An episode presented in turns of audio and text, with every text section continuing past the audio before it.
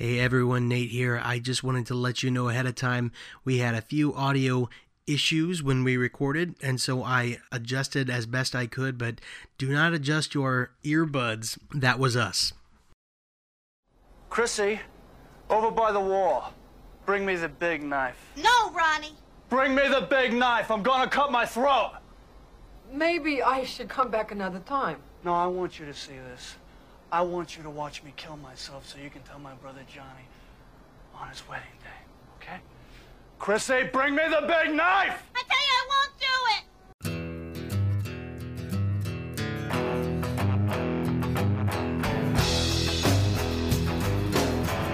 I'm gonna break. I'm gonna break my. Gonna break my rusty cage and run. I'm gonna break. I'm gonna break my. Gonna break my rusty cage. And.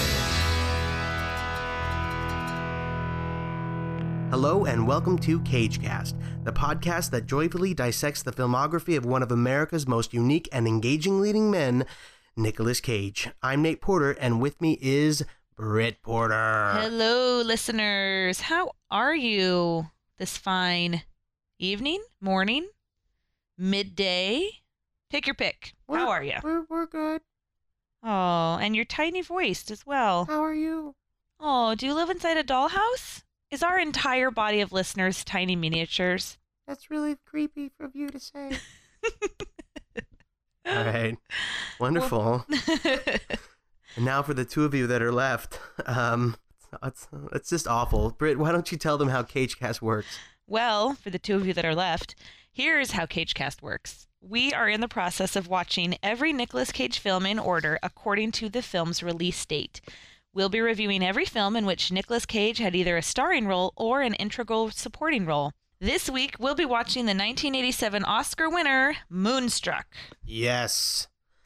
Right. We will break down the film's plot and themes, and then afterward, we will rate the film on a scale of 0 to 4 stars in three different categories the film as entertainment, the film as art, and then in terms of Cage's performance. Last time, our cumulative score for Raising Arizona was a whopping 19 out of 24 stars, which puts it squarely in first place as the best Nick Cage movie out of the six that we have viewed thus far. Will Moonstruck claim the top spot this week? Well, you'll have to listen and find out. Indeed, you will. Even I don't really know. So it's I- exciting for all of us It may, out in Radio Land. it may not.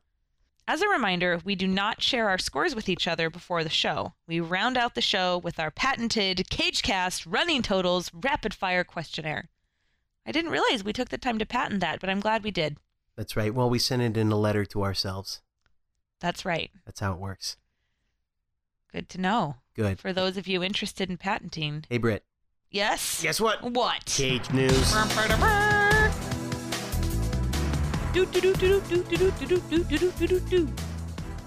All right, folks, Cage News. There's actually quite a bit of Cage News. First, we're going to start off with a mini trailer review of The Dying of the Light. Wait, Dying of the Light. So pause this. Actually, you know what? I figured out how to put the audio of the trailer in the podcast. So, do not pause this. Listen, close your eyes, make up your own visual stimuli to the audio, and we will be right back to discuss this new trailer for the next upcoming Nick Cage release. CIA has taken some hits. But we're on our feet again because our country needs us and because we've got what? Values. There's a concern that you could become a liability to the agency. I'm a liability? Who put you up to this? Huh? Who's got their hand in your pocket now? He does exist. There is a window here. It won't be open long, and Banir will have gotten away with it. I am going to do something worth remembering.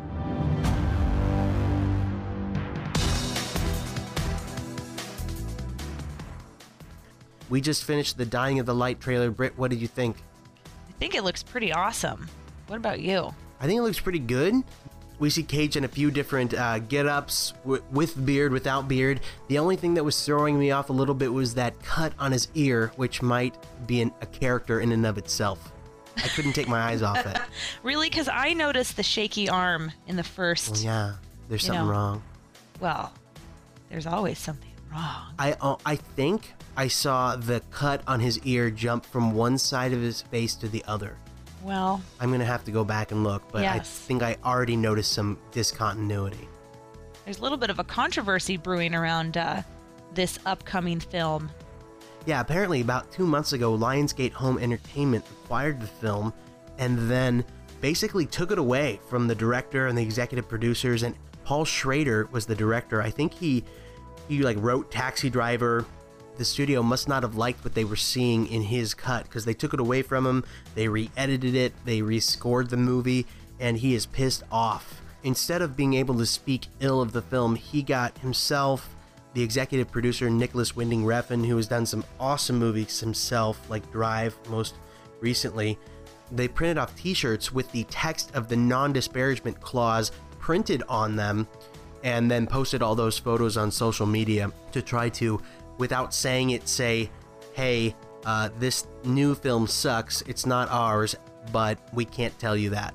Right. The photo of Cage actually looks pretty badass. Yeah, he does look pretty. He looks angry. Yes, but not crazy. No, no, he looks he looks He intense. looks simmering. exactly. Well, it looks a whole lot better than the movie Outcast does. That's right. for sure. Yeah, exactly. I mean, last episode we talked about Outcast. We actually watched the trailer and we were talking that it was going to be released in China just in a few days after we had recorded. Until Until it is mysteriously, dare I say, shelved.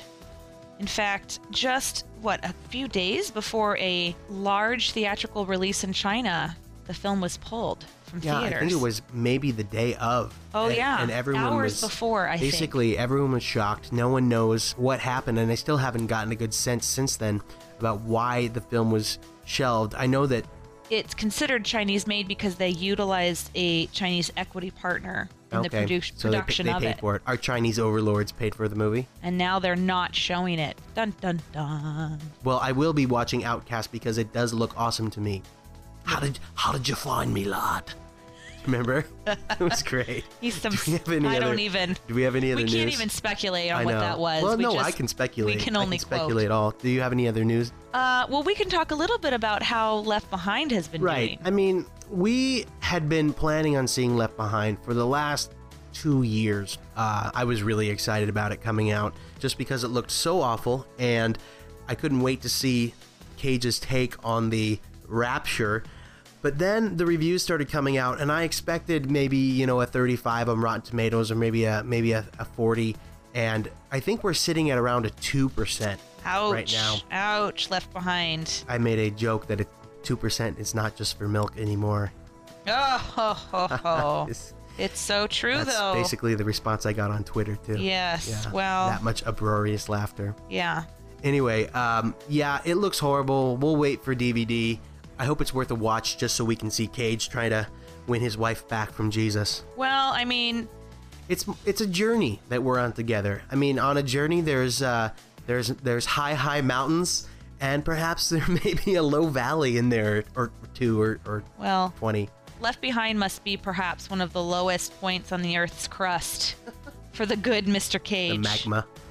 If uh, Rotten Tomatoes has anything to say about it. well it didn't do well in the box office either i think it made 6 million opening and it's about you know uh, 11 or 12 million as we're recording this and so and so that's not the worst thing ever but considering some of these faith-based movies have been making a lot of money uh, recently in the box office this must be seen as a disappointment.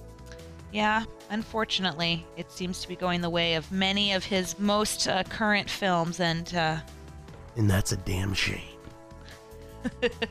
All right But- is that is that it well, yeah, Cage it news? is. and that was cage news Do do do do do do do do do do do do. Like Excellent. My, you like my little fade I- out there? excellent So you didn't have to do that. last week we did dun dun dun Before we get to the meat and potatoes of this humble podcast, we want one more thing from you, listeners. We really want people to know that we're out there, or for maybe those that dipped a toe into the waters of CageCast so many years ago. Ooh, the water seems warm. Well, it's because we're back. Wow. Follow us, if you would, on Twitter at, at CageCast. Check out our Facebook page. Post about our show on your Facebook page. Leave us feedback. All of these things would benefit the CageCast podcast that you are now listening to. It would make us millions. Of good friends, I think is how you wanted to end that sentence. Our email address is I love cagecast at gmail.com. Also, leave us a five star review on iTunes. Your high praise will really help get this little podcast off the ground. Currently, we're up to five five star reviews. I think our buddy Josh might have given us another review like this afternoon at that birthday That would party. make that would make a six. That's 30 stars total. Are your next five stars going to get us to thirty five? Only time will tell. Only time will tell. Hey, Britt, we've got a voicemail to play. Really? No. That's great. No, we don't. Not really. Oh. Yeah, not one. Well, we've now got a call in number for people to not leave us messages at. Right, exactly. If you don't want to leave us a message, definitely don't, Don't- don't leave it for us at this number. Right. Right. Don't call. But if you do, And it took me a long time to secure this number, and it was actually pretty sad how I went through different iterations on how we could make this a cage esque number. wow. Well, are you ready for it, listeners? If you want to leave us a voicemail, ready. tiny miniatures. If you want to leave us a teeny tiny voicemail, go ahead and call 3008 Cage OK. That's 330 822 4365. That's 3008 Cage OK. All right, Casey Kasem. All the Next up, a song about a dog named Fluffy and its owner. Never mind. All with right. cancer. Okay, now with all those pleasantries out of the way, Yeah, screw pleasantries. let's get to Moonstruck. Here's some stats. All right. I feel like I've been a little silly so far today, so I'm gonna um, try yeah, to be really, as serious as possible. really serious up if you could, please. Uh, okay, Moonstruck was released in December of 1987. Nick Cage was still a young 23 years old. wow. The budget was 15 million, and it actually made over 91 million dollars, Woo! which in today's inflated uh, 2014 dollars, that would be at about 183 million dollars. Moonstruck movie. hit it out of the park. Which doesn't really happen for romantic comedies. it's these true. days. Yeah. It's pretty yeah. cool. Definitely the biggest box office success in Cage's career. To Ton- date. Yes, tons of people saw it. If Raising Arizona kind of got people talking about him, Moonstruck really got him in front of people. Everyone knew who Nick Cage was after this movie. At least, um, at least the majority of the American movie-going public. Right. Right. And he uh, had an incredible cast Right. that he was working with. I mean, Cher, Olympia Dukakis, Vincent Gardenia. We've got some major heavy hitters here. Danny Aiello. The director was Norman Jewison. He's kind of the real deal. He did In the Heat of the Night. He did The Hurricane, that uh, Denzel Washington movie based on that uh, Bob Dylan song, based on that real person. Wow. Yeah. So many iterations. Uh, he did Fiddler on the Roof, the old Thomas Crown Affair. Uh, I mean, this is the real deal. So at this point, Cage has worked with Francis Ford Coppola, the Coen brothers, and Norman Jewison, which is not bad for 23. Seriously, how many of you 23 year olds can, you know, boast those kinds of chops? Most 23 year olds are still uh, living in their parents' basements playing Xbox One We still love you, 23 year olds. We think you're great. or PS4. Or, bo- maybe both at the same time. maybe the Kinect. Oculus Rift. Wow. I know. You're going deep into the underbelly now. You know me. Anyway, The writer was John Patrick Shanley. This was his first real script. yeah, but he went on to do some pretty big stuff. I mean, Joe versus the Volcano, Alive, Congo, and then Doubt. That was good. Yes. Alive Alive was the uh, eat each other movie, yeah? Yeah. Yeah. Yeah. Nasty. E. Still Delicious. moving. Nasty. Right. All right, now we get to awards, and actually, Normally, this is a pretty brief part of the episode, but here we have something to talk about. Cage was actually nominated for a Golden Globe for his performance, uh, which was the biggest nomination that he had ever received up to this point. But honestly, everyone knows Moonstruck because of Cher. Oh, yeah, we'll get to. Well, we have plenty to talk about, but right? She won Best Actress for this movie. yes, she did. Everyone loved her in it. Olympia Dukakis won Best Supporting Actress. yes, she did. which uh, is pretty awesome. Vincent Gardenia was up for Best Supporting Actor. It was up for Best Picture. It was up for Best Director. It also won for Best Original Screenplay for this um, for John Patrick Shanley. So I mean, this thing was an Oscar darling. It was a big box office hit, and it took 1987 by storm. There we go. Now, as far as our That's cage, exciting stuff. yeah, totally. Now, We're getting legit here, listeners. It's so exciting. Now, as far as our cage genre, uh, we are still going to put this in the lovably dopey category. To be sure. To be sure. You know, we've kind of been living there for the last few films, and really for this first season of his career, he has been this lovably dopey young guy. Yeah, and it really has suited him, I'd say, more often than not. I mean, we've, I believe if you go back in the catacombs of our podcast, we've, he, there have been few films that he, he has not done well in this particular genre of character. I think more often than not, he has excelled, or at the very least, succeeded in portraying this kind of a, a character. Right, and and we'll see this moving on. Our next week's movie, well, we'll get into that, but this may be the last time we see lovably dopey Cage for a bit. Yes, yes. I think my guess is Moonstruck sort of opened doors for him previously unavailable. Maybe it in his culminated. career. Maybe he attained the heights of what lovable dopiness could achieve, and he decided to put that away. Yes, retire. Yeah. Quit while he's ahead. Mo- exactly. move on. Well, when you've when you've reached the top of Everest, how how much higher? When you've touched the stars. Or the moon. Oh, I see what you did there. Oh, you, did you see Oh what my I did? gosh. When the moon hits your eye like a big pizza pie, that's amore. When the world seems to shine like you've had too much wine, that's amore. Bells will ring, ting-a-ling-a-ling, ting-a-ling-a-ling, and you'll sing Vita Bella. Hearts will play tippy tippy tay, tippy tippy tay, like a gay tarantella. When the stars make you drool, just like a pasta fazool, that's amore. When you dance down the street with a cloud at your feet, you're in love. When you walk in a dream, but you know you're not dreaming, signore. Excuse me, but you see, back in old Napoli, that's amore.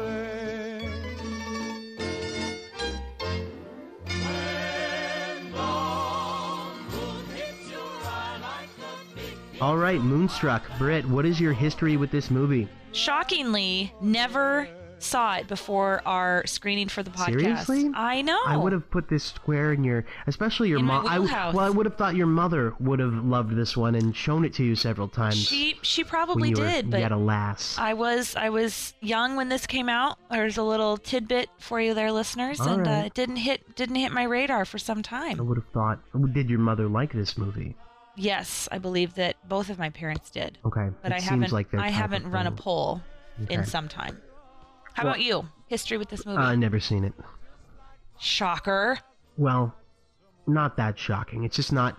I'm not a romantic comedy guy by trade. You're not the target audience. No, I'm more of a you know super super deep thought provoking arty movie or the more explosions the Or better Michael kind of thing. Bay. I don't think there were any explosions in this movie. No. Well, there were emotional. There were explosions of the heart. Well, those kind too. All right. Okay, so let's do a plot synopsis here real quick. I tried to I've got a rule now. First off, I'm not going to write these myself anymore. I'm just going to steal them from Wikipedia. And second of all, I'm going to make sure they're 500 words or less because we cannot be here all damn night. Got it? That's amore. Loretta Castorini is a widow living with her eccentric Italian American family in Brooklyn Heights. Her boyfriend, Johnny, proposes to her before leaving for Sicily to attend to his dying mother. They plan to marry one month later, and Johnny asks Loretta to invite his estranged brother Ronnie to the wedding. Loretta informs her parents of the engagement. Her father, Cosmo, dislikes Johnny, while her mother, Rose, is pleased that Loretta likes Johnny but does not love him. The next day, Loretta goes to see Ronnie at his bakery. He reveals that he has a wooden prosthetic hand, and he blames Johnny for the loss. Loretta insists that they discuss the matter upstairs in his apartment, where she cooks for him and then tells him she believes he is a wolf who cut off his own hand to escape the trap of a bad relationship. Ronnie reacts furiously and passionately, sweeping Loretta up in his arms and carrying her to the bed. To the bed. You, I think you did it better than me. The next morning, Loretta tells Ronnie they can never see each other again. She slaps him on the face when he claims to be in love with her. He agrees to never see her again if she will attend the opera with him that night. That afternoon, Loretta impulsively has some long neglected beauty treatments which make her look uglier than she did before, in my opinion, including having the gray removed from her hair, just a little bit of commentary there, and buys a glamorous evening gown. Then she goes to church to confess her infidelity and sees her mother there, and Rose, her mother, tells her that Cosmo, her father, is having an affair. Loretta and Ronnie meet at Lincoln Center, and Loretta is deeply moved by La Boheme, her first opera. As they leave, Loretta sees her father and his mistress, and she confronts him. Loretta then intends to return home alone, but Ronnie leads her back to his apartment where he passionately and desperately persuades her to get in his bed. The same night, Rose dines alone at a restaurant and sees a college professor being dumped by a female student. Rose invites the professor to dine with her, and she shares with him her belief that men pursue women because they fear death. Perry walks Rose home and tries to convince her to invite him in. She refuses, citing the fact that she knows herself. Later, Johnny unexpectedly returns from Sicily after his mother's miraculous recovery and goes to Loretta's house. Rose explains that she's not there, so he plans to return in the morning. Right. In the morning, Loretta returns home after her tryst with Ronnie, and soon after Ronnie arrives there. Around the kitchen table, Rose confronts Cosmo and demands that he end his affair. He is upset but agrees, and they affirm their love for one another. When Johnny finally arrives, he breaks off the engagement because his mother is alive now. I think. More on that later. Loretta yells at Johnny, but seizing the moment, Johnny borrows the ring and asks Loretta to marry him, and she accepts. Loretta declares that she loves Ronnie. The family toasts the couple with champagne, and they all live happily ever after as Dean Martin sings That's Amore. Okay, that's moon that's Moonstruck. How does our movie begin? So our movie begins with a shot of the moon. You know one thing that always gets me What? is when we see the World Trade Center towers in Oh, the yes. They show That's them there. a couple times um, in this movie, and I don't know why. It doesn't bother me, but it, it certainly just I can't I just can't look away when I see them. I guess I'm it makes me sad, but it also definitely puts it in New York and puts it in a time and a place. Lots of shots of the Brooklyn Bridge, reminding us that this movie does take place in Brooklyn Heights. Italian family, very real, very authentic to uh, what it actually looks like to live there and what people actually talk like there. So, kind of the next series of scenes that we see, I believe, is Loretta, who's played by Cher. Right, we're introduced to her. Right. And she is sort of going about a typical day. She seems to be an accountant or bookkeeper kind of person. And you'll see later in the film, she she does this for several small businesses. So initially, there's a funeral home scene where we see her reviewing the books there. Right, Then later on, a- in- because So she's she must she must do this for you know just several local businesses and try to make ends meet. Right, right. I, I mean, obviously, these are establishing shots and establishing the basic premise of this woman's life, so that when color enters, as it as it will, in the form of Nicolas Cage and others, you know, we can kind of see how it really does punch up her everyday life Right. to well, a let's pretty extreme degree. let's talk about Cher a little bit. Go for it. Okay. I know her as let's see, uh, Sonny's wife. I know her from "You Got Me, Babe," their song. I know her from some sort of like song called Half Breed where um, she's talking about being half uh, Indian, Native American Right? thing. Um, and I know her from that awful. I people liked it, but wasn't there a um, wasn't there a video of her on a destroyer, like a battleship of sorts, where she's all hoard out? If I could turn back time. It was uh, so bad, right? Not good. no, back in the day, that was that was the business. Oh, right she's a. Is she supposed to be a prostitute? She was sexing it up. Come on, Madonna was doing the same thing. Goodness. It was, and it was, then a- it was appropriate for the for the time. I'm, I'm literally actually thinking of my of my my cumulative Cher memories. The next would be that um, the auto tune disaster. Believe. I don't even have notes on this. I just know like that. Do you believe in love after love? That thing. it was like an international hit. awful though. Everyone loved it. Uh, did you love it? I enjoyed it. Oh no. If it came on at the gym, I would run to it. Okay, the next thing I knew There we her go. from was burlesque. Well, this is getting on and shares. That's all I know. But I'm Right. saying like we're skipping from beat to beat of you know the Cher the Cher highlights. the Cher biography. If I was writing a biography of Cher, which I don't know why I would be picked as a ghostwriter for that, but if I was, those would be the beats. So my estimation of her was not very high. I didn't really find her attractive. I didn't find her to be a compelling actress in any way, and not a very compelling singer in any way. So generally speaking, I dismiss her completely, outright, 100%. Nothing, nothing redeeming about Cher whatsoever. So in the first, you know, 10 to 15 minutes of this film where there's really not a lot going on, we see her kind of working her jobs and and living very modestly with her Italian parents and their family home in Brooklyn Heights and having dinner with her boyfriend. What, you know, just in those first few minutes of of her performance, was your mind changed or was it starting to change? it was starting to change. It was starting to change already because I don't know what it was, but but her hair with a little bit of gray and her face just so uh, ordinary is not the right word, but but not every other time I had seen her, she's larger than life. Here, she's just a normal person, and she immediately caught my attention. I thought she was beautiful. I thought she was confident. I thought she was funny, and I knew I was in for something that I had never seen out of her before. Interesting. Yeah, what about you? I don't have quite the same disdain for Cher's career as you do. Um, but, you know, the little that I do know about this film is that she did win an Oscar for it. And so I was excited to kind of see, well, what does that look like? Especially given that this was was before so much of some of those recent songs and, and film that you talked about. And so I was really eager to just watch kind of what she did, how she took the character, how she ran with it, what, you know, all those little nuances kinds of things. And, you know, I certainly was not disappointed by any stretch. Her boyfriend is Johnny, played by Danny Aiello. Do you know this guy at all?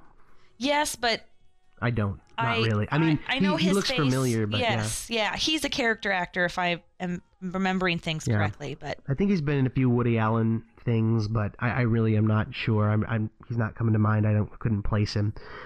So let's talk about this dinner scene a little bit. We we hear them talking, and then uh, we quickly pan over to this older man and a younger woman at a table, and they're talking. and who's the older man played by?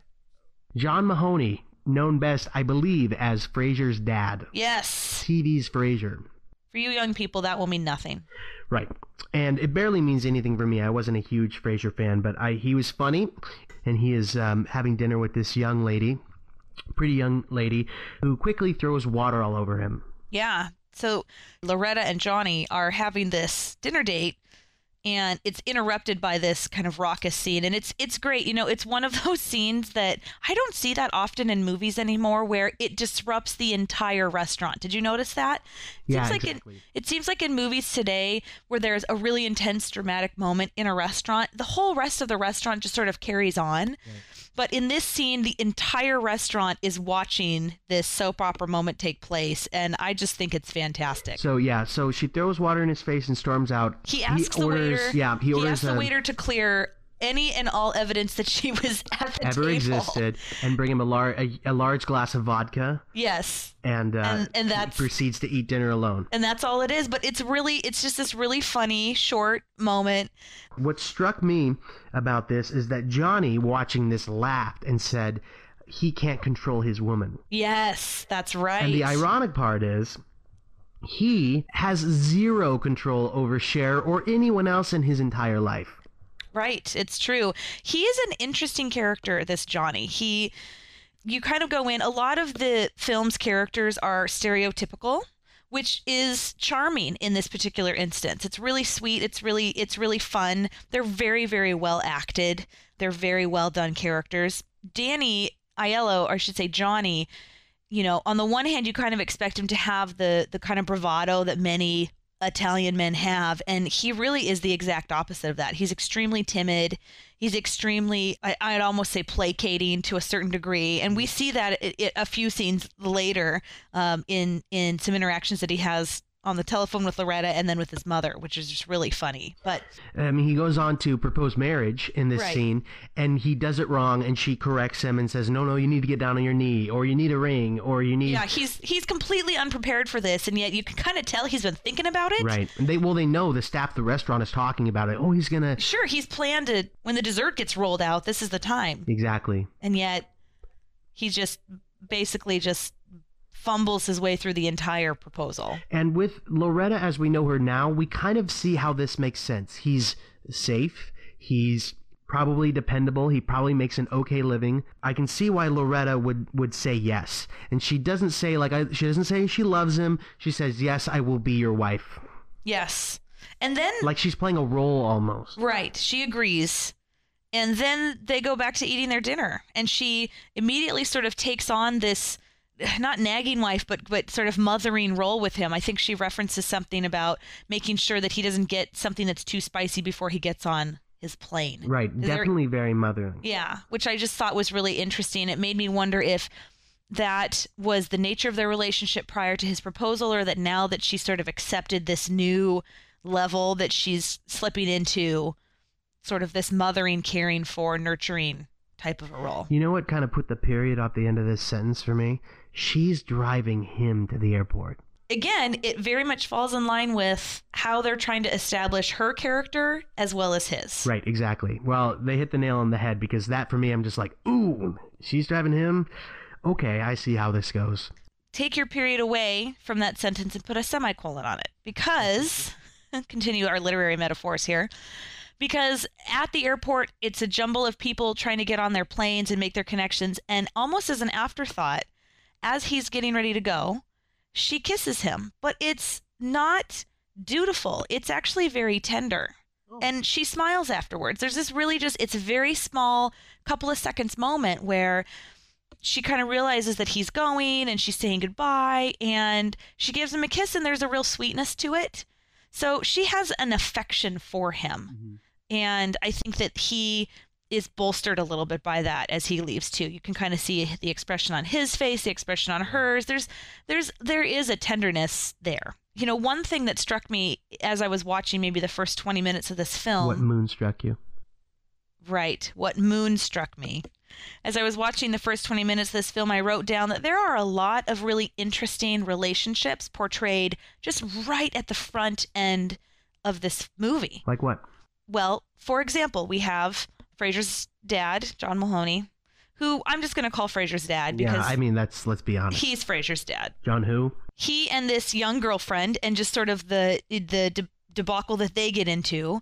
And then we have loretta and johnny obviously. They're sort of the, at the front front end of our of our relationship hierarchy. But then as soon as as johnny gets on the plane and she's watching the plane take off she stands next to this older italian woman who is sort of muttering in italian can't really tell what she's saying and then she she turns to Loretta and says, "I just cursed this plane because my Right. sister's on it." Mhm. So we need we it's this very short scene and we never see this woman again, but we what from it we get that she has a sister who wronged her and she explains how she's wronged her, but she wronged her and now she's cursed the plane, hopes that it will explode in midair into a thousand tiny pieces and burn her sister up and she'll be dead. So really interesting relationship there. So then, you know, Loretta's walking home. She stops at the corner store to get something to drink, and there's the husband wife combo that run the store, and they're having kind of an interesting dialogue that's a little bit bickery, a little bit like a fight. And at one point, the wife turns to the husband and says, I see a wolf in everyone. You know what? Let's just let's play that scene right now. What are you talking about? I've seen the way you look at her and it isn't right. How do I look at her? Can I help you? A spit of mums. So, how do I look at her? Like a wolf. Like a wolf, huh? Uh-huh. Like a wolf. Never seen a wolf in your life. It's eleven ninety nine. I seen a wolf in everybody I ever met, and I see a wolf in you. Mm-hmm. That makes twenty. Thanks. Have a nice night. You too. You know what I see in you, Lottie? What? The girl I married. Oh, come on. Good night. Good night. Good night. Yeah, so that just kind of gives you a really interesting taste, I think, of there are so many different relationships and they are all supposed to be, you know, there aren't business relationships or friendships. They're all intended to have some sort of version of love at the center, Right. but it is very much different pictures of love. But love, distrust, kind of just Yeah, everything is edged Familial, in yeah, kind of exactly. a funky way. There's nothing that's just pure unadulterated love, Right. kind of in its naive sense. It's it's everything is edgy. and that's not really normally what we see at all in a romantic comedy. So already I'm I'm liking it. It's very different. Yeah. And it feels very real. You know, maybe it's the time, maybe it's the place, maybe it's cuz everyone's Italian and just oozes emotion all the time, but love mixed with hate is just part of this movie. Right, very much so. Well, next we see Loretta getting home, and I just want to say quickly, uh, she lives in Brooklyn, but she lives in this huge old house that I absolutely love. It's just big, open space, and it seems like there's several generations of her family that all live together under one roof in a huge old brick house. Yes, she lives with her parents, Rose and Cosmo, and with Cosmo's father as well, whose name I don't recall. He is like old world Italian. Five dogs. Five dogs. And they dominate most of his scenes. He's always walking them. They're running up and down the stairs. He's speaking to them in Italian. He takes them out to the pier to look at the moon. It's the dogs. That's his thing. And then it's Loretta. So there's four of them. But yeah, you're right. It's three generations all in this cool old house that they probably bought a thousand years before and have lived in ever since. so much of the action or the the emotional resonance of this movie takes place at the kitchen table, which is actually in the kitchen. Right. There is a scene where there's a formal, heavy duty dining room, but so yes, so much of what's going on the heart of the home is the kitchen. And we'll we can get into this as, as we talk more about about Loretta's relationship with her parents in particular, but you know, I- one of the things that you very much get a sense of is sort of the old world versus new world, or sort of the the intersection of old traditional family and all of the values and beliefs and maybe even obligations that come along with that kind of butting up against or intersecting with the new world and kind of being a modern woman and having what modern relationships look like. And it's really cool to see that there is very much a central old traditional value system in place, but there are times when you know, Loretta, I think, is caught a little bit in wanting to be her own woman, but still very much entwined in this in this traditional family. So Loretta sits down at the kitchen table and tells her dad that she's going to marry Johnny, and he is not happy at all. I don't know exactly why he doesn't like him. He just doesn't like him. She he really doesn't want her to get married at all, and I think it, part of it might have to do with he doesn't want her to leave. And this is where we find out that Loretta was married before. That's right. That's right. She had been married before. I think it comes out that she's only been married for two years, and her husband got hit by a bus. because of bad luck. Because, Because they didn't they luck. got married in City Hall and so that's why he got hit by a Right. bus. Her her dad didn't pay for the big white wedding. They got married in City Hall. What wedding? It would have been a nice day for one too. Yeah. He doesn't pay for the wedding. They get married at City Hall. Two years later, her husband dies by getting hit by a bus, and so now she's Living at home. cursed with bad luck. Exactly. And so that's why she wants a, this big wedding and he's not he's not interested in paying for it and he's not interested really in her getting married again. So it's an interesting scene. It's not this quiet, touching, poignant scene. It's this loud, middle of the night, champagne with dad, Right. big, you know, emotions, lots of. It's it's great. He, uh, her dad tells her to go upstairs and tell her mom, and she goes up. I think wakes up her mom or something like that, and tells her mom that he's she's going to marry Johnny. And her mom has a great line. Yeah, This she. is, this is where we meet Olympia Dukakis, and I wasn't too impressed with her at first, um, but this line was great. Rose. Rose. Rose. Rose. Who's dead? Nobody. Loretta's getting married. Again? Yeah. Johnny Cammareri. I don't like him. You're not gonna marry him, Cosmo. Do you love him, Loretta? No. Good. When you love them, they drive you crazy, 'cause they know they can. So the next day, we get a quick scene of Grandpa taking his five dogs down to the local cemetery to take craps all over the graves, from what I can tell. Okay. It's Um, possible. It's a different different time, um, and and he meets well, he meets all his cronies. at right, the all his other old Italian guys who are one foot in the grave, and they talk about the moon. It kind of seems a little bit disjointed, but they just talk about the moon, La Bella Luna. la bella luna. they talk about how the moon causes men to chase women. like makes them horny. Well, that's a good question because the imagery of the moon is very obvious and present throughout the entire movie, but so are the so is this image of the wolf. And that comes up a few different times. Mm-hmm. So you have this sort of wolf. Oh yeah, like a wolf howling at the moon. you have this sort of wolf Oh. moon Like a- connection. even like a werewolf kind of thing. like it and- tran- and transforms I don't men wanna- into I don't wanna- virile creatures of passion.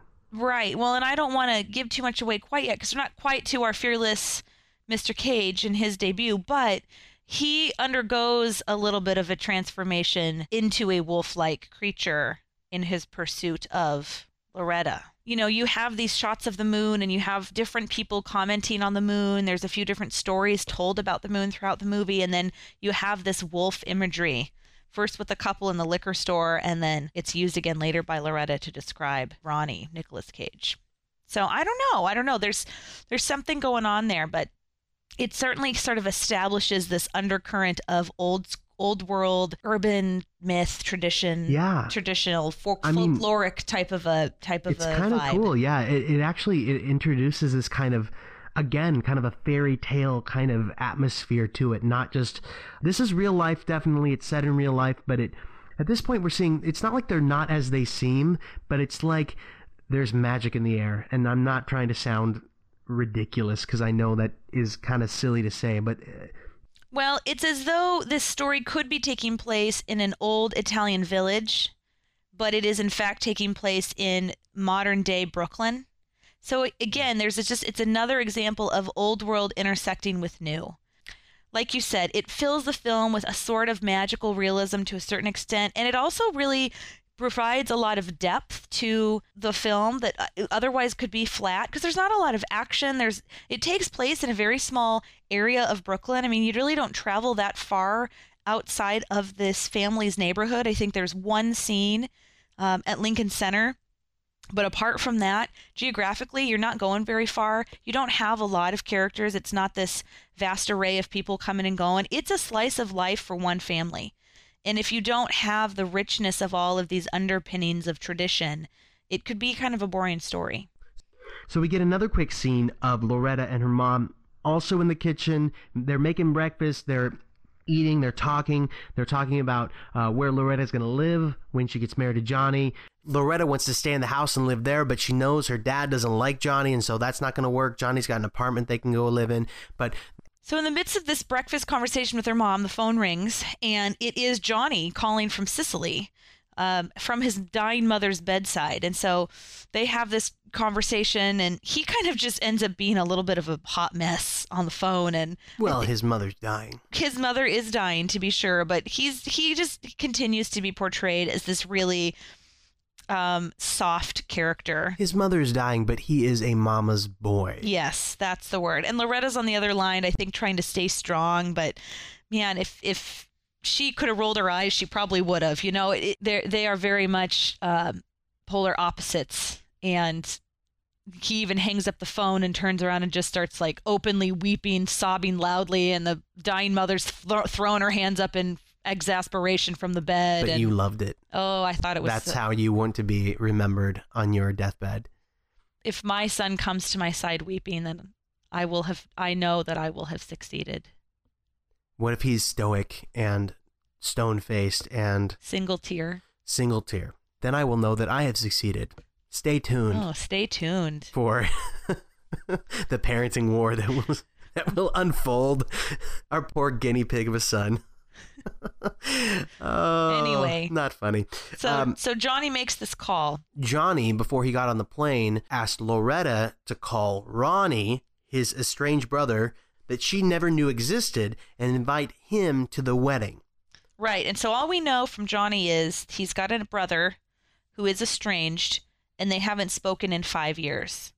Right. And he thinks it would not fly if he called Ronnie. So he's he's asked Loretta to call. Right, exactly. So Loretta picks up the phone and calls the bakery that Johnny's brother owns to try and speak to him. And they have a very short, heated exchange where Ronnie basically tells her off and slams down the phone and calls it a day. But stubborn Loretta, pragmatic, whatever you want to call her, won't take that for an answer. She decides to go see him. And so, nearly 26 minutes into this 100 minute movie, we finally meet our man. Yes, Nicolas Cage as Ronnie, Johnny's brother. Yes, he is shoveling coal into an old fashioned bread oven. Yes. And muscles glistening. Well, well, so the bakery itself is on the ground level of this building that they're in, but the ovens and the the bread making all happen kind of in the basement. And so the first scene of our fearless leader is a dark, dingy, hot bakery and he is just like you said glistening and dirty and Passionate. He- passionate and the the fire's not the only thing that's hot down there. Oh my goodness. He he really he really debuts well. yeah so let's talk about let's talk about uh, let's talk about nick cage in this movie a little bit he is a passionate fiery italian sort of i say sort of because his accent never really is there and that's gotta be it's gotta be um, nail it like yeah, everybody yeah else but that no well I, I, it's gotta be intentional because I mean he is Mr. Accent. Look at look at Peggy Sue got married, right? Look at Raising Arizona. He nails it in those. At least w- exactly what he's trying to do, he does. I don't believe that he was trying to do an Italian accent and didn't quite get there. I know that there were vocal coaches for Cher and Olympia Dukakis to get the Italian accent right. However, he doesn't have an over the top Brooklyn Italian accent. Right. No. But he what he lacks in there he makes up for in copious amounts of passion. In, pa- intensity. He's a passionate man. and it's uh, it's fantastic. He's got this the the exchange on the phone sort of continues in person with Loretta and what I wrote this line down. What's wrong can never be made right. He is deeply wounded 5 years later by this apparent betrayal of his on his brother's part. And we still don't know what it is. We still don't know what this this relationship killing event was, but Right, but you can tell he likes to talk about it. And in my it feels like he's told this story quite a few times. Right. There's all these bakery employees just sort of standing there stoically listening to their Right. leader They know what's going on and, and they're gonna they're kinda gonna sit back and, and watch him kind of give a it, it seems like a rehearsed monologue, like something he's talked about several, several times. And basically what ends up what he ends up well, I cannot do it justice. Listen. Five years ago, I was engaged to be married, and uh, and Johnny came in here, and he ordered bread for me, and I said, "Oh, okay, some bread," and and I put my hand in the slicer, and it got caught because I wasn't paying attention. The slicer chewed off my hand. it's funny because when my fiance found out about it, when she found out that I'd been maimed, she left me for another man. That's the bad blood between you and Johnny? Yes, that's it. Yeah, but I, that's not Johnny's fault. I don't care. I ain't no freaking monument to justice. I lost my hand. I lost my bride. Johnny has his hand. Johnny has his bride. You want me to take my heartbreak, put it away, and forget? I'm going along watching this movie, just sucked in, thinking it's great. And then And then we have a wooden hand. Yeah. We have a wooden hand. That's a thing. A wooden hand. Sure, that's a thing. The It- the it- uh, the I- uh, the the there are no words. the the screenwriter knew a guy with a wooden hand, and so he threw it in the movie. Nicolas Cage is a wooden hand. You know, it's funny. It it must mean something. It means something, but it doesn't really come up much. No, I mean there's it's it's basically his introduction to Loretta is via the wooden hand and the saga that goes I along lost with it. my hand. Right. But yeah, it, it doesn't it doesn't come up again. And so not that just really. I'm I mean, so he wears a glove, right? He wears a glove sometimes, but it's not really a major part of the movie. And I'm thinking about like the thematically what it represents, and we get a little bit of the that in the conversation they have up in his apartment. But him being a handless wooden hand wearing person does not come up. No, it doesn't. And so It's it, not a plot point. it makes it all the more fascinating to me. It makes it all the more interesting that we have this moment with the hand and then never again. well, not never again. I mean, we see him wearing. We see it, but it they bring our attention back to it, but it's not. It, it's not. It, it has no effect on the on the rest of the story. right. So, as adamant as he is that he does not want to talk about this and he will not be attending the wedding, 30 seconds later, he's going up to his apartment to talk about it more. Right. Right. So whatever it feels like he just needed to blow off steam and tell his ranting story and then he'll basically agree to whatever she asks of him because Loretta then goes and says, "Let's just keep talking about this in your apartment where you can calm down, not in the pits of hell where you're sweaty and dusty with flour and your wooden hand might catch on fire." So they go upstairs. Yeah, well, before they go upstairs, we see them leaving, and then we get a quick few scenes of Cosmo talking to a couple about their pipes and what kind of pipes they need to get replaced in their house. Cut to Cosmo bragging about how he sold these pipes to his mistress. Yes. And I hate her automatically because Olympia Dukakis is super sweet and super nice as Rose, as Loretta's mom in this movie. We've already, we, we like her. Well, And this woman, Mona, is not very appealing to me. Well, she's definitely a foil for sure, as I'm sure most mistresses are. I wouldn't know. I would not know either. well, good. She's a little vapid, for one. And for another, you know, you see scenes of Rose, and she's very no nonsense. And later in the movie, you find out they've been married for 52 years. And so they clearly have a comfort level, they have a routine. You know, she's not ultra fussy. But this Mona gal, every time we see her, she's very dolled up. Um, he's taking her out at like a ice cream parlor is kind of what it looked like he's dressed to the nines every time he's with her there's just a lot of sort of fussing about with mona that might not be that might be part of why you don't like her Well, either way, I think it's just a quick scene for us to establish. I think it's the first time we see that he is having an affair. Yes. And it kind of, it, for a while, just like, who, what is going on? Exactly who is this person? But by the end of the scene, it dawns on me, yes, he's having an affair. And I hate him now. And she's awful. right So- so it's very quick it, it gets put in there to help us along later then we go back to Speaking of having affairs, let's go to the apartment where Right. we put on a record and we tell Loretta not to make us food. And then she makes him food. A smart move. she makes him a steak she makes him a man's It meal looks good too.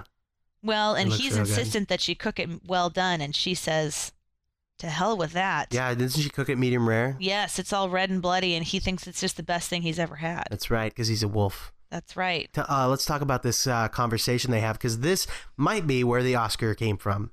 It's not um, straightforward. I mean, you can kind of see where it's going, and, and if you really want to gloss over the finer points, you get you get there in the end. But there, is, the the dialogue I think is really critical to the characters, some of the themes that we've already discussed, sort of their character arc and development, their relationship. So it, it really pays to sit down and, and have a listen through, but it's not easy to do. I found myself sort of getting lost in some of the dialogue.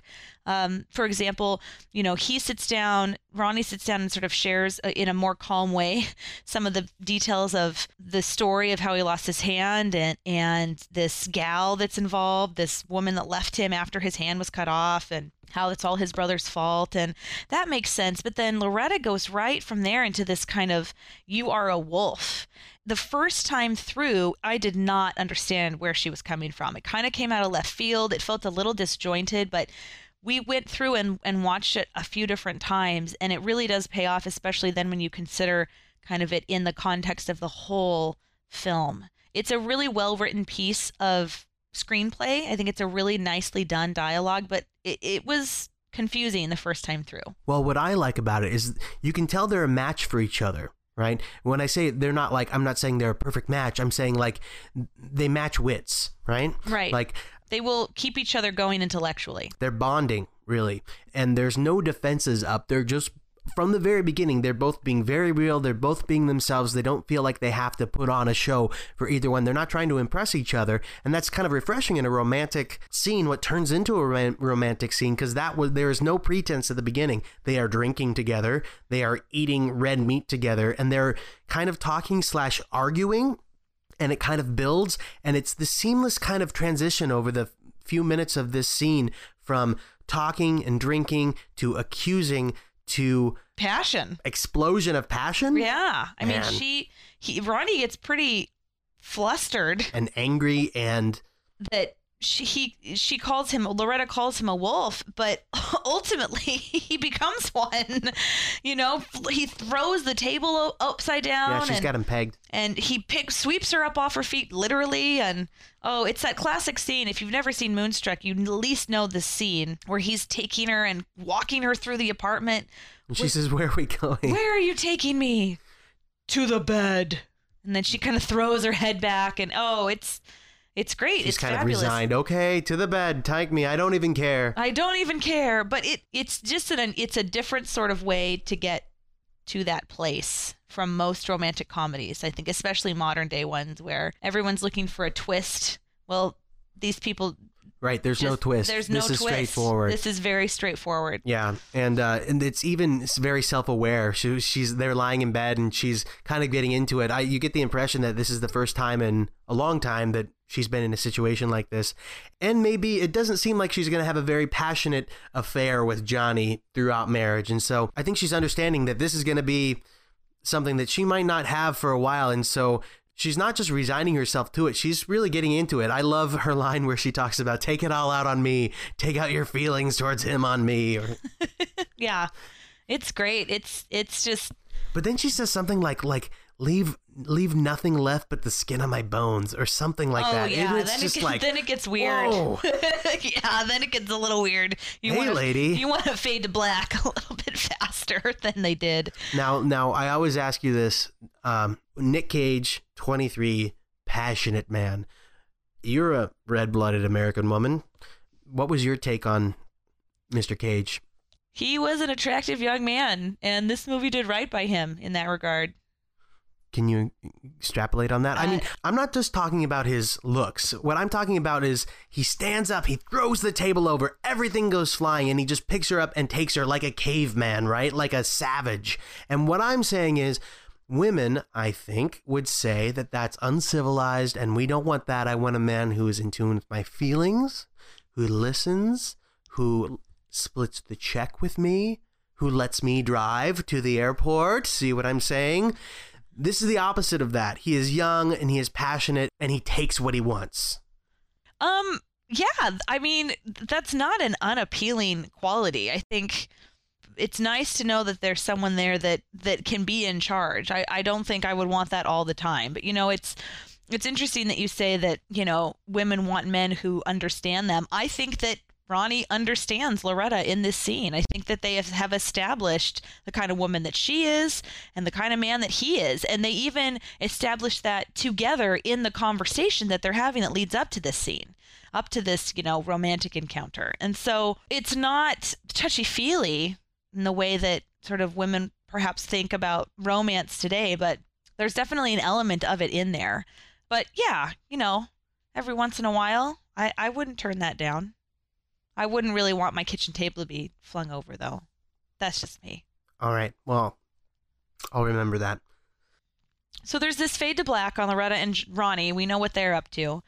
Kind of in the meantime, uh, at Rose and Cosmo's house, they're having a dinner with, I believe it's Rose's brother and his wife. So more relatives, and then of course Cosmo's dad is there too. And it's sort of again, it's sort of a it starts off as sort of a mundane, you know, dinner scene. They're in the formal dining room, and kind of out of nowhere, Rose's brother starts to talk really passionately about this old memory he has of Cosmo coming over to their house and throwing rocks at the window, presumably for Rose, but really the focus of the story is the size of the moon that night. So we again have this moon imagery that comes into play, and he just kind of goes, waxes poetic about the moon and how it woke him up, and then he saw Cosmo, and and it's a little bit arbitrary this entire story, and the rest of the dinner table is kind of looking at him like, so what, you know? But then later that same night, we have what appears to be the exact same sort of moon. And, uh, and a few different characters see it. Right. Rose sees it, and she goes back to the bed, and Cosmo is asleep. He was drinking he a was ton drinking, at dinner, so he's right? passed out. He he misses the whole thing. Loretta sees it as well from the apartment window of Mhm. Ronnie's place. Exactly. And so they're kind of in this. They're they- caught in this whole They have this whole moment where they're kind of silently the looking- gravitational look- looking at the moon of this, together, yeah. right? And there's not dialogue. You just see the two of them sort of waking up and then going together to stare at the and moon. And so is this other couple that was just at dinner. Rose's brother. I mean, it works out well for him. He was the one who saw the moon so many years ago. Yeah, and then he goes in and gets freaky with his wife. That's right. He knows what he's doing. He saw that moon and he Jumped right on it. And they're not the only ones who see this moon. Even Grandpa, who's out walking his dogs, looks up and sees it and encourages, almost compels his dogs to howl at the moon. He howls, and so they howl. And now we've got this chorus of five dogs and Grandpa all howling at the moon together. Is kind of a, a culmination of this crescendo of of these people being struck by the moon, by being moonstruck, which is where we get our title.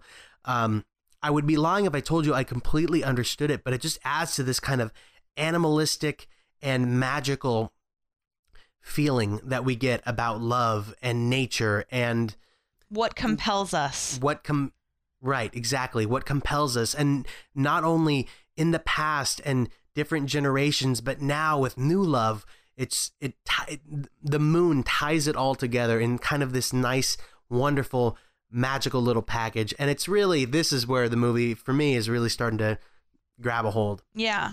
Yeah, it, it was a really cool scene where you do see all these different people and their responses to the moon. well loretta wakes up the next morning and realizes what she's done Right. She is no longer moonstruck. In, No, in the cold light of day, unstruck she is by the sun horrified by her slip into morally tenuous territory. So she's basically, you know, getting dressed and getting out of Ronnie's apartment, and, and he's trying to keep her. And in this rushed scene, he makes this very passionate declaration of love. Yeah, he says he loves her. And this is like probably the most famous line from the movie, maybe? Yeah. Or like it's at least in the trailer. up there. Yeah, where he says he loves her and she slaps him and says, snap, snap out of it. Yeah. So he does manage to persuade her to kind of do one last date Right, exactly. He comes up with this with kind her, of with her. idea saying, I've got two loves. One is you, and the other is the opera. So you come with me to the opera,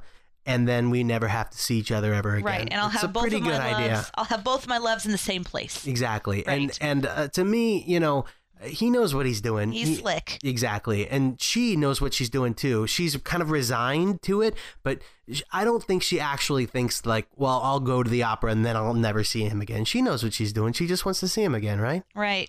And so I mean, I'm not crazy. She wants to see she could believe- say I no. believe so. Yes, right. I believe so. And then does she go to confession short Yeah, right after straight that? to confession. So with this with this agreed agreed upon second date, if there was a first date, agreed upon date, she hightails it to confession. Now she feels guilty about sleeping with her fiance's brother. Well, and we should mention Catholicism is everywhere in this movie. I mean, we see uh, pictures of the Pope on the wall in their kitchen. right? They're everyone's wearing a crucifix. Everyone. There's rosaries. They go to confession. It's um heavily woven into the fabric of their lives. exactly Right.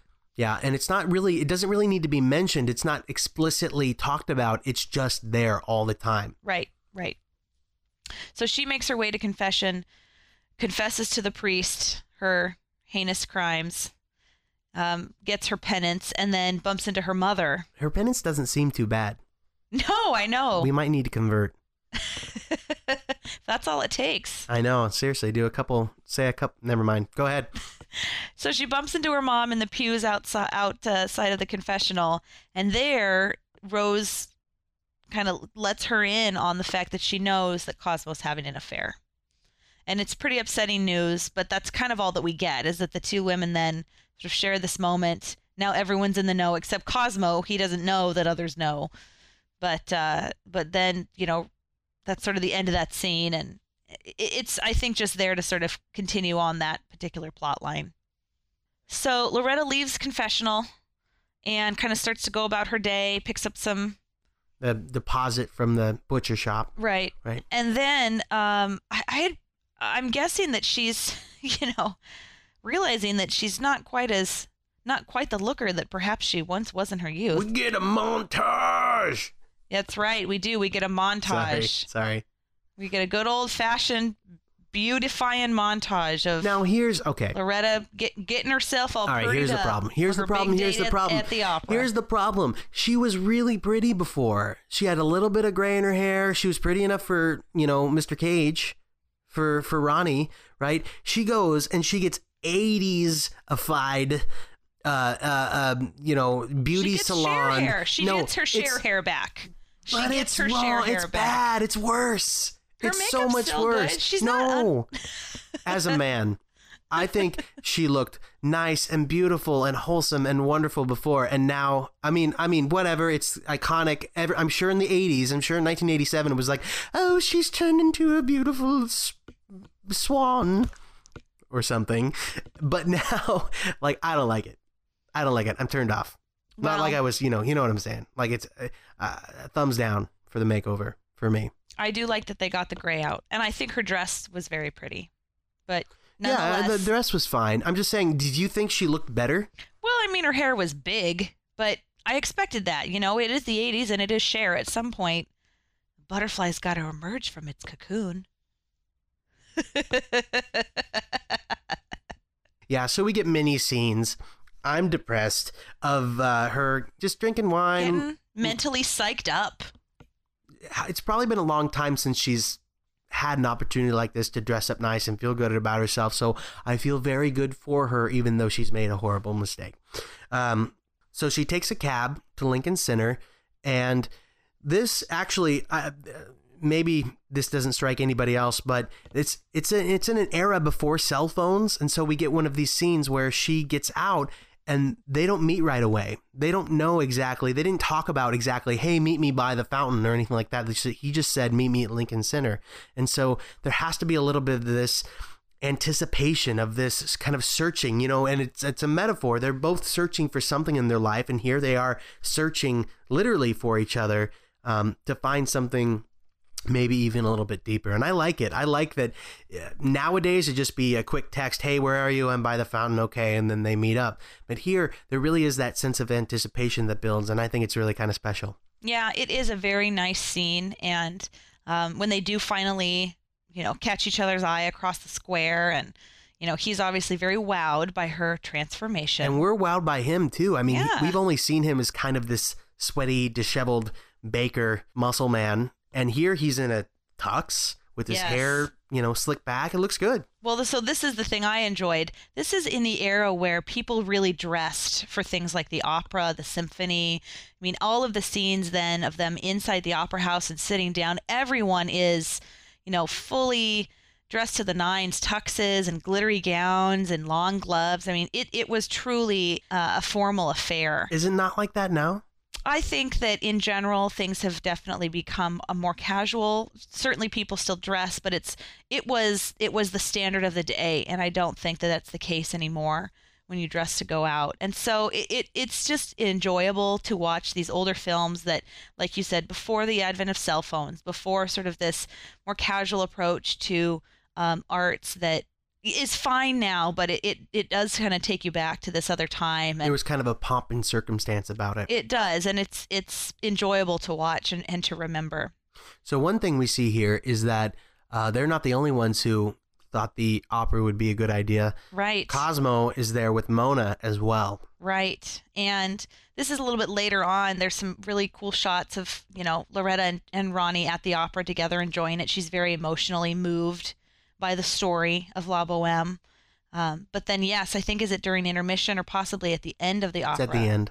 that she sees her father there uh, with not her mother, and Not good. she since she knows that he's having this affair, but now she gets it kind of right in her face as well.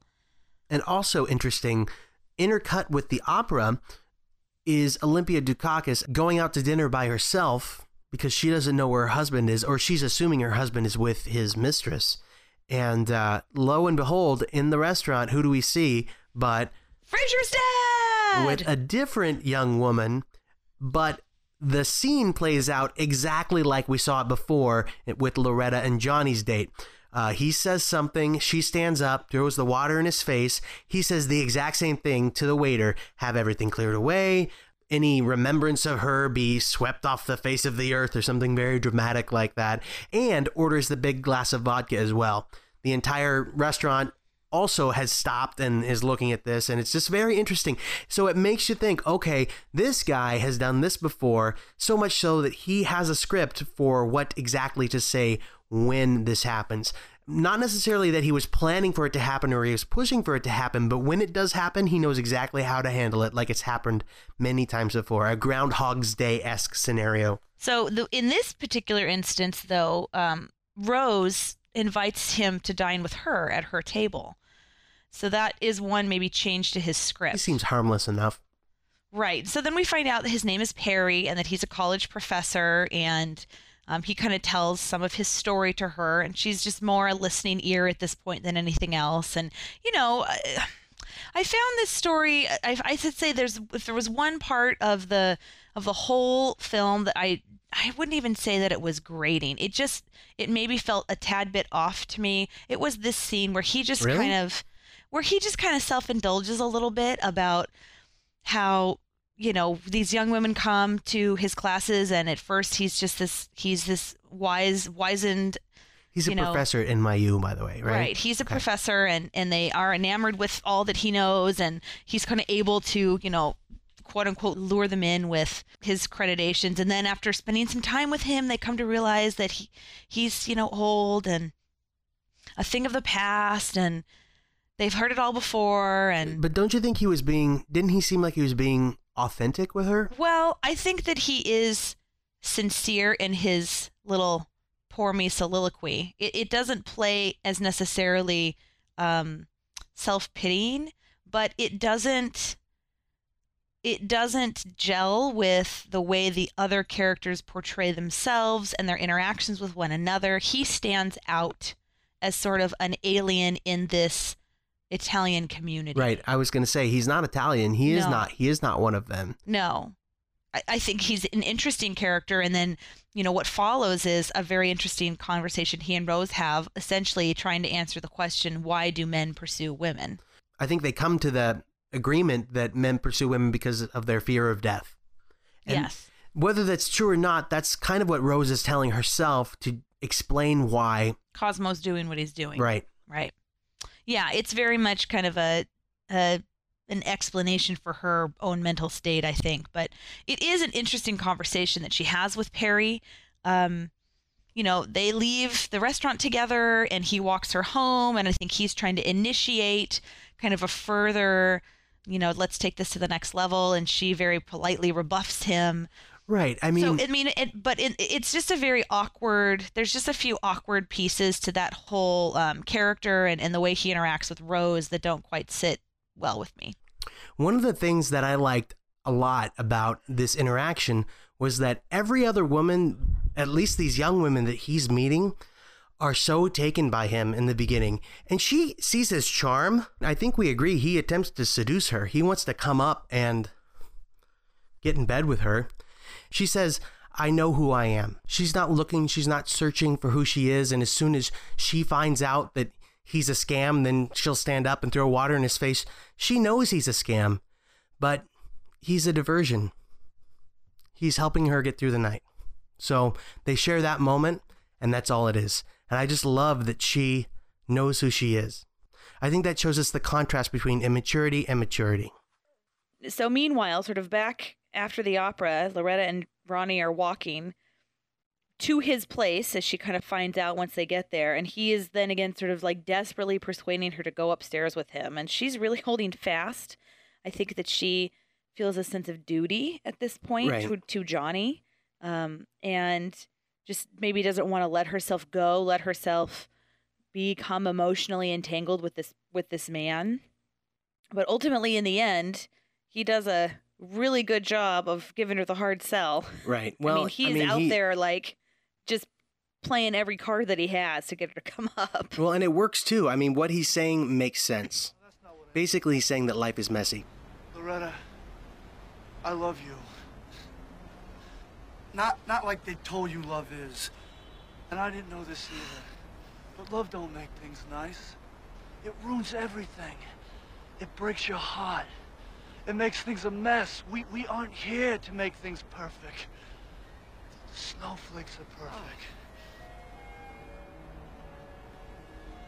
The stars are perfect. Not us. Not us.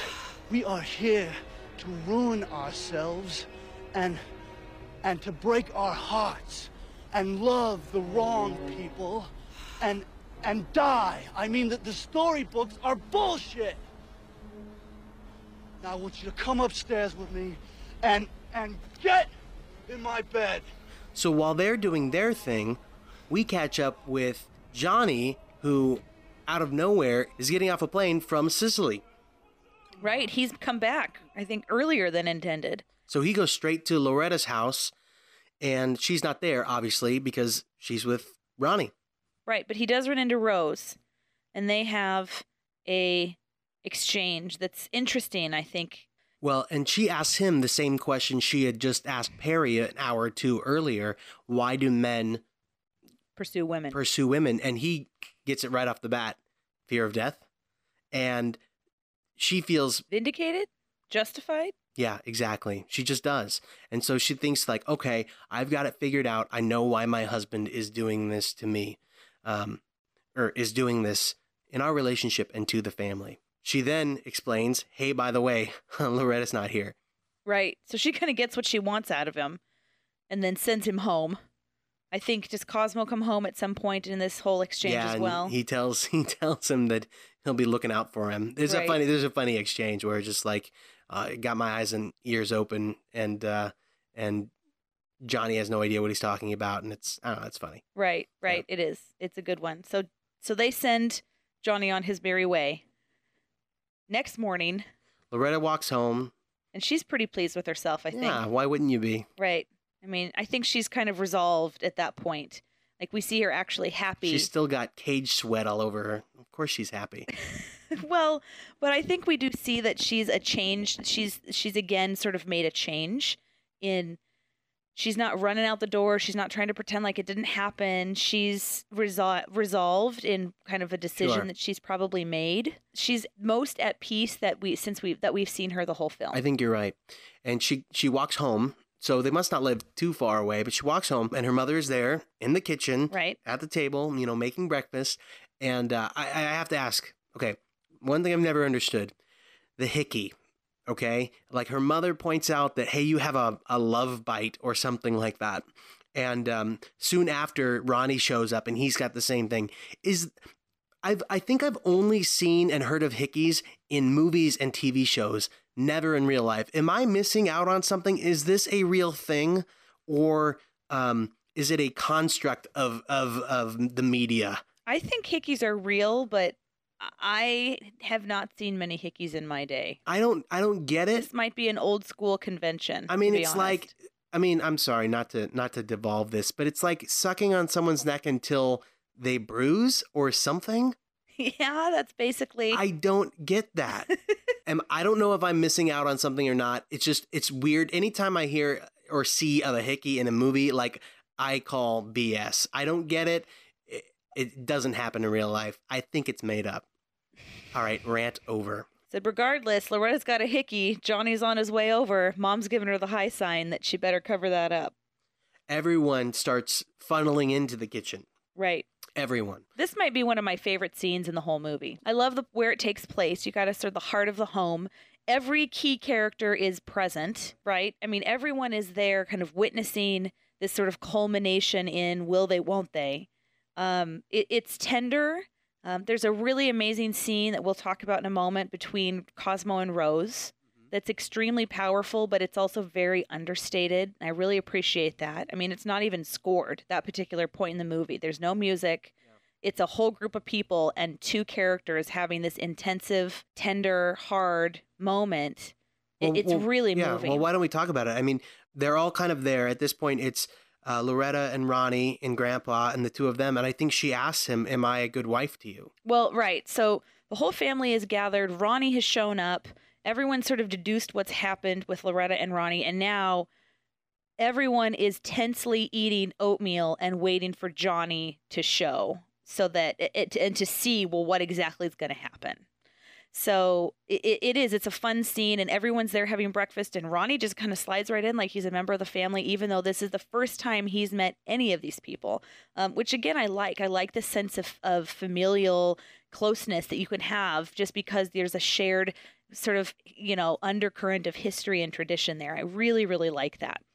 So yes, they're sitting at the table and uh, Cosmo's tense because his daughter's there and she knows, and and it's uh, you know a tense moment anyway because they're waiting for Johnny. And yeah, then uh, Rose and Cosmo have this exchange wherein she basically calls him out by saying, "Have I been a good wife to you?"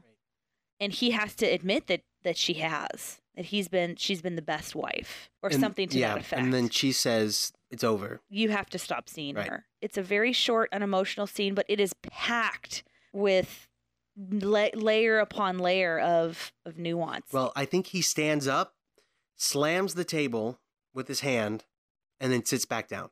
and concedes. Yep. And says okay. Mhm. And that's all that it is. But it's powerful. It's, a very moving scene. Exactly. I mean, I've, I can say I, I understand. I mean, what he's going through. I mean, I've never been in that situation myself, but you you go from uh, having the secret to feeling very, you know, conflicted about it to being found out and being open and it's embarrassing and you know you can't say anything, you know you can't defend yourself, so you just lash out one last time and then concede because he knows that she's right. He knows that a, a great wife is the best gift a man can ever have in his entire life, and and it's not something he can argue anymore. And so I believe, you know, we don't see what happens going forward in the film, but I believe he does call it off. Right, right. I'm mostly taken with Olympia Dukakis in this moment. It's it, it's an extremely quiet scene, but it's just one of my favorite performances of her in this film. It's it's And she's in her pajamas, by the way. oh I know. I mean the whole thing is just it, it's it's if you're not crying you're laughing sort of a thing, but it's so well done. She is so poignant in the way that she portrays this character at this very, you know, potentially devastating encounter with her husband. She is just rock solid and Right. it's incredible. Well, and right after this, uh, Uncle and Aunt walk in very somberly and see Loretta, and they, you know, kind of say, "Do you have something to tell us?" That that kind of tone, because it turns out in her- all of her haste, Loretta had failed to make the deposit of the the cash from the from the day before. Right. She had collected it from them at their shop, hadn't taken it to the bank. She explains it. Everyone's relieved. Oh, ha ha ha! So then they sit down Right. at the at the table, and they start eating oatmeal too. so now we've kind of got everybody's there. Everybody's meeting Ronnie. Everybody's eating oatmeal, and the clock's ticking, and we're all just waiting for Johnny to walk in. Which he does. which he does. And I love the way this scene gets built. It gets built with one or two characters at a time, Mhm. and the characters that come in have their thing that they need to do, right? I mean, Loretta comes in and she has her exchange with her mom, and then Ronnie comes in and he has his, you know, moment with Right. Loretta, and then Cosmo comes in and and uh, Rose and Cosmo have their, you know, they resolve their issue, and everyone's sort of coming in and cleaning house and taking care of their business, and then finally we get to the main event. Johnny comes. I just love the layering. Yeah, it's of, great. of how it all and it's all taking place in one room. It's it's such a well crafted Mhm. scene. And and there's a few interpersonal relationships that Johnny needs to work out. One, he probably hasn't seen his brother in five years, Right. or so. They talk and kind of work out some of their differences Right. Well, quickly. you know, I think both of them are tense and and neither knows why. Johnny's tense at seeing Ronnie. he does accuse him of being a bad son. Right. Ronnie is tense because he's Stealing- basically stealing his woman. Stealing his woman, exactly. So um, that's excellent. And then, of course, we kind of get to the big final Loretta and Johnny. And Johnny has to break off the engagement because his mom is better. yes, yes. And again, some, married, again, some some initi- some insertion of I think folklore into Exactly. this picture. Yeah, exactly. doesn't make any sense. he was gonna get married because his mom was dying, sort of, right? And now that his mom is living, if he got married, then that would kill her again. Something to that effect. Maybe, yeah. There's definitely a, a healthy dose of tradition and myth and and superstition well, right. It brings it all the way back around to It's- that bad luck idea. It's marvelous. Exactly. It's wonderful. He's well, and he's missing out on something really great in Cher, in Loretta because of superstition and and what he would consider to be bad luck. And Ronnie doesn't give a crap about that. Right. Well, and it's interesting too. Johnny is never once that we have seen moonstruck. He is never No. afflicted by the moon. He is never participating in any of the encounters with it or conversations Well, he's about not a it. passionate person. He's not a wolf. I mean, he's completely removed from this He's a baby sheep. from this, you know, this picture, which He's is interesting. Chihuahua, exactly. So you'd think that Loretta would be like relieved and overjoyed that Johnny's calling it off. No, before she yells at to. him. Yeah, she she she calls him she calls him out on not making good on his promise to her, which is just hilarious because she should be exactly what she wants. she's got a good solid plan B like standing rips by. Rips the ring off her finger and throws it back at him, falls on the floor. Right. And so Ronnie stands up and says, "Hey, can I borrow that?" Right. So so essentially she gets the same ring put on her finger by a different brother. Is this where Rose asks Loretta if she loves him? Yeah, and it's a great line. Rose turns to her daughter and says, "Do you love him?" And Loretta says, "Ma, I love him something awful." And it's it's just excellent. Yeah, and you could tell her mom is, you know, happy and sad for her at the same time. Right, something to that And, effect. and one thing I noticed, Ronnie did not get down on his knee, but Loretta did not ask him to either. In a in, in a very in a very um, strong juxtaposition from the scene at the beginning of the movie. right. The the brothers are very much a foil for one another, which I find really interesting. I want to be after this movie an official Italian because it's breakfast time, uh, and it's it's as crazy as a of a soap opera kind of you know scenario as you could ever possibly get. They bust out the champagne. And Johnny's even included. He's part of the family. The grandpa with his five dogs brings him in. Yep, exactly. And everyone ends, you know, it's kind of a happily ever after type of an ending. You know, everyone ends eh, celebrating together, taking pictures. And that's the end of the movie. Well, it's not quite. The final scene of the movie is not a portrait of this happy family, although it is in fact a happy family. The camera actually pulls out of the kitchen and takes us through into I think it's the sitting room. And the the final shot that we get is of the patriarchal couple who probably established this particular family in Brooklyn, their photograph. Right, must be um, someone's parents or great or grandparents. Even, Right. You know. And that's where we end we end with sort of a, a resolution for everybody involved but but we end with this idea of of roots really of beginnings which it, it does tie again together this idea of values and traditions and family um, all up in a nice neat package Yeah, I think that ultimately that's what this movie is about. It's about a lot of things. It's about love and passion and Um, it's about New York in a way. I mean, the city is an ever present, especially Brooklyn is an ever present um, part of the story. But really, it's about family and the ties that bind us together in that way and the love that we have for each other. And it's showing us that we can be at odds and still love each other. Right? Right. As opposed to Johnny and Ronnie not talking, we don't have to do that. We can be a crazy, ugly mess and accept each other for what we are and to love each other no matter what. And that that continues. This is the human condition, you know, just like old men can be affected by the moon and young men can be affected by the moon.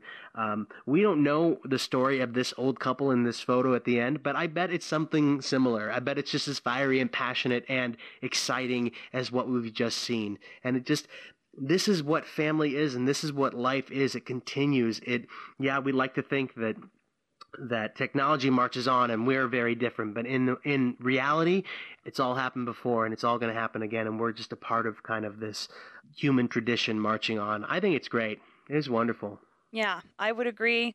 It, was a lot of fun to watch. I have to admit, I stopped taking notes about a third of the way through because I just got so sucked into the story and into the characters. Um, it, it's a movie that's incredibly enjoyable to watch and to just experience. So, what a good one! Excellent, Yep. really, really fun movie. it was super fun It really was. we'll be right back with our ratings uh, but first another song off the moonstruck soundtrack this is it must be him by Vikki Carr I tell myself what's done is done. I tell myself, don't be a fool. Play the field, have a lot of fun. It's easy when you play it cool.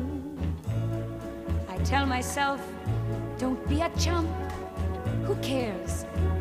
Let him stay away. That's when the phone rings and I jump.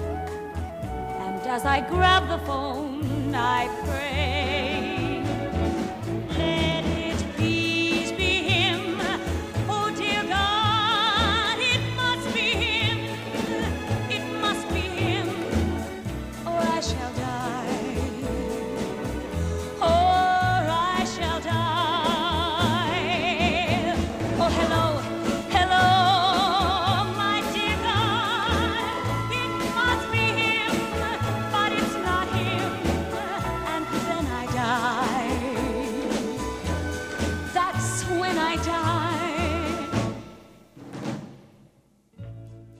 Well, welcome back. We've just wrapped up our extensive review of Moonstruck. moonstruck Big thumbs up from from this crowd, I would say. well don't don't give it away let's just let's just get straight to All it right, thumbs wavering. It could go either perilously way. in right in the in the abyss. Okay.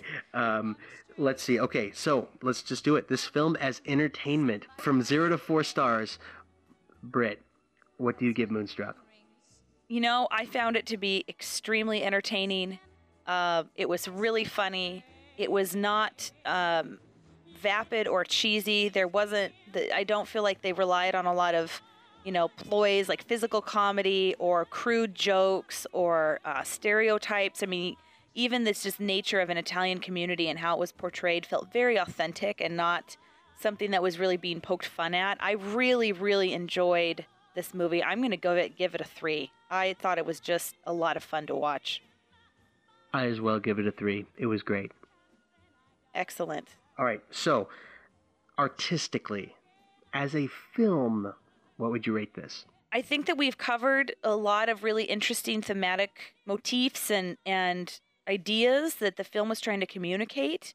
It's not a film that has a lot of really creative ways of shooting. You don't have a lot of, it, it's no Wes Anderson, right? Every scene is perfectly established and shot and uh, framed. I mean, certainly some thought went into that, but but in terms of storytelling and the way that the director and the writers were able to weave so much into what would otherwise be a very straightforward story, I, I really appreciate that. I'm going to go with uh, two and a half.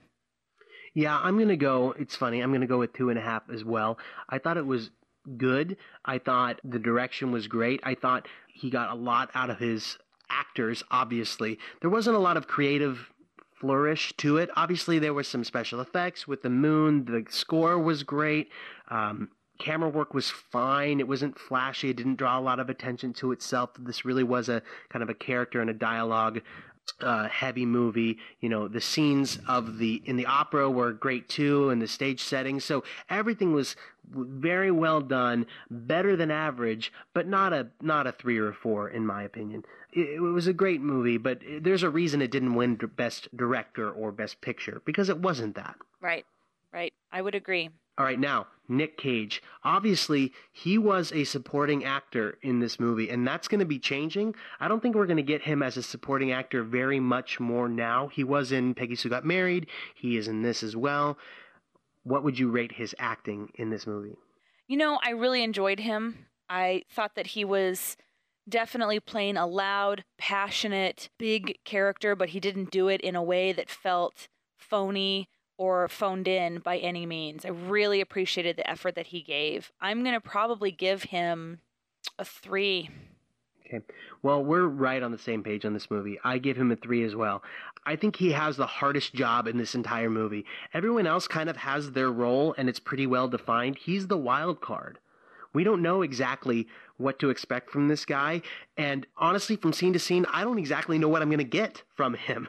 You know, you could say, okay, he's going to, he acted this way in this scene, but the next uh, scene, he's going to fly off the handle of the opera or something like that. If you had told me that, I would believe you because he is the wild card. Everyone else is kind of playing their role and doing it very well. He is different. He is special. And I think that's very intentional. And I think he does a great job. I know that the studio didn't want him in this role at first. They thought he was too uh, young and too manic and too crazy or too tortured or whatever. But Cher insisted. Cher actually got him in the movie, and what a great choice! It's the the role that really put him on the map in the minds of the American people. Uh, so glad he had this role, and I think he just I think he nailed it. In my mind, it's not one of the top two or three best performances he ever gave, but everything he needed to do, he did. It's a very solid performance, and I gave it a three.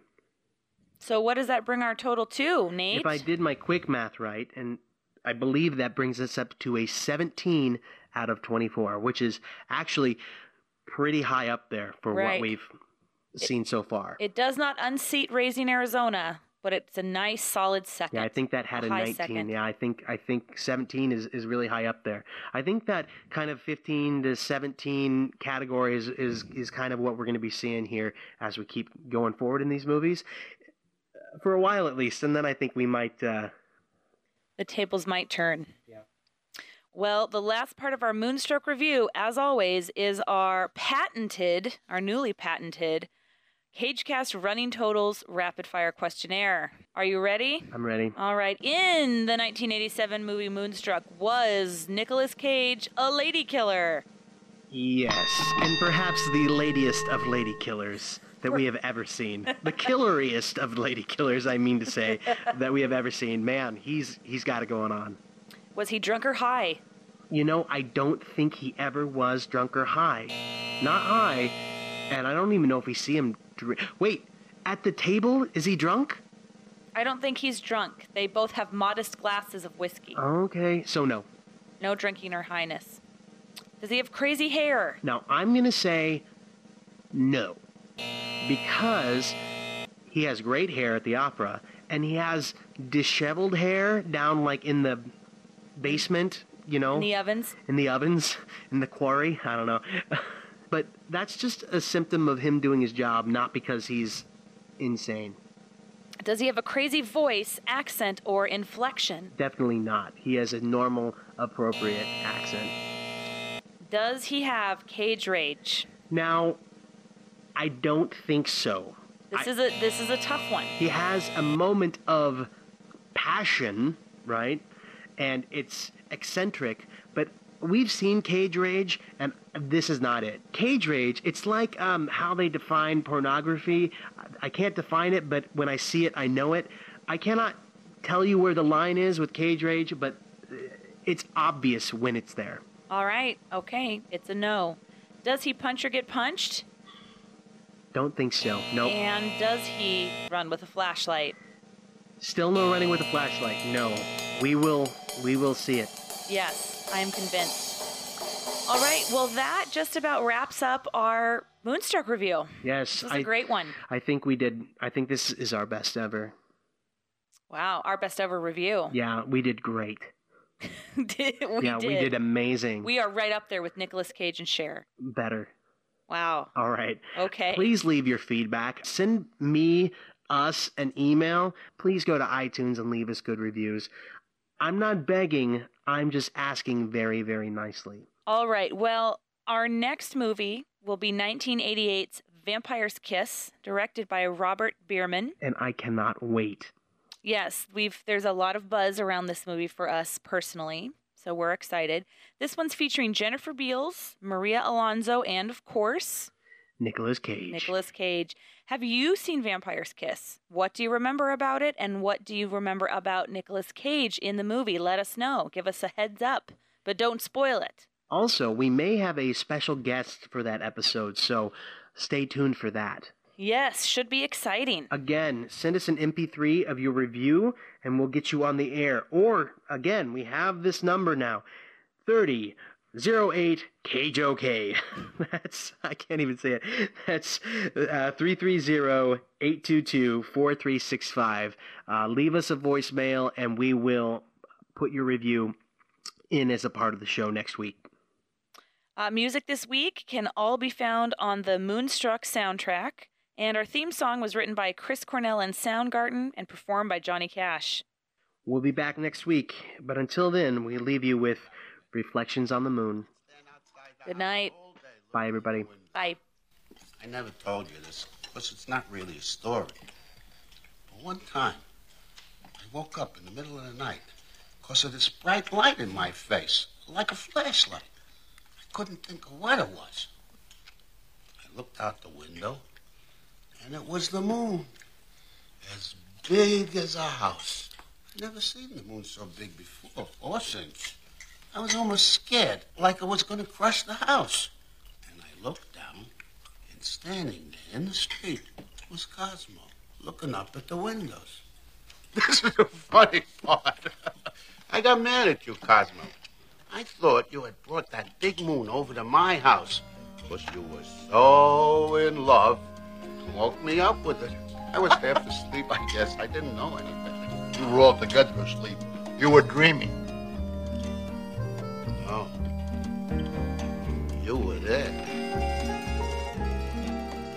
Well, we're gonna mix it up. Who knows what sounds are gonna come out of my mouth? I like it. uh, the mind can only can only guess. Uh, go ahead.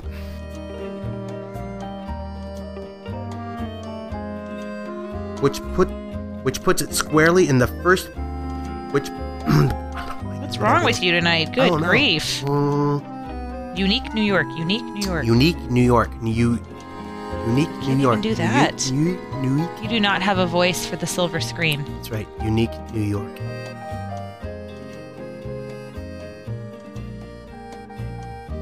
Moonstruck was released in December of 1987, while Mr. Cage was still 23 years old, a young buck. What? What do you? There's what? Keep going. Oh, sometimes you have witty Repartee. Yeah, sometimes you you color it up a little bit. Hold on. All right, I'll try. Young Buck didn't strike me the way that a others- young buck, a young buck caught in the headlights of the Hollywood, Save me, Bambi. um, you know, semi truck. Nope, don't do it. Just just go back to just start again. All right. This is going nowhere. Thank you. Um,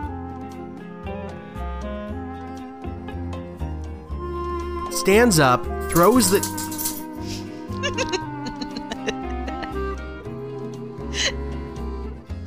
Yeah, these these these sheets have crayon on them. I'll get my fur. I would dig, I would dig a hovel. Keep going. Come on, dude. No, You it's keep gonna, going. it's gonna, like if he Well- shakes, he's laying down now. No, he's not. Stubbs, do something else. Look Come here. Let me take your collar off.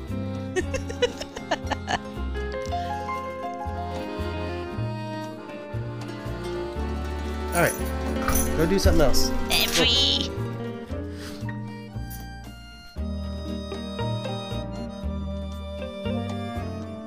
It's not radio either. It's podcast. You know what? I'm going to call it what I want because I'm old timey like that. Radioland.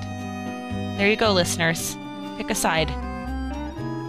Choose your loyalties now. All right. As a reminder,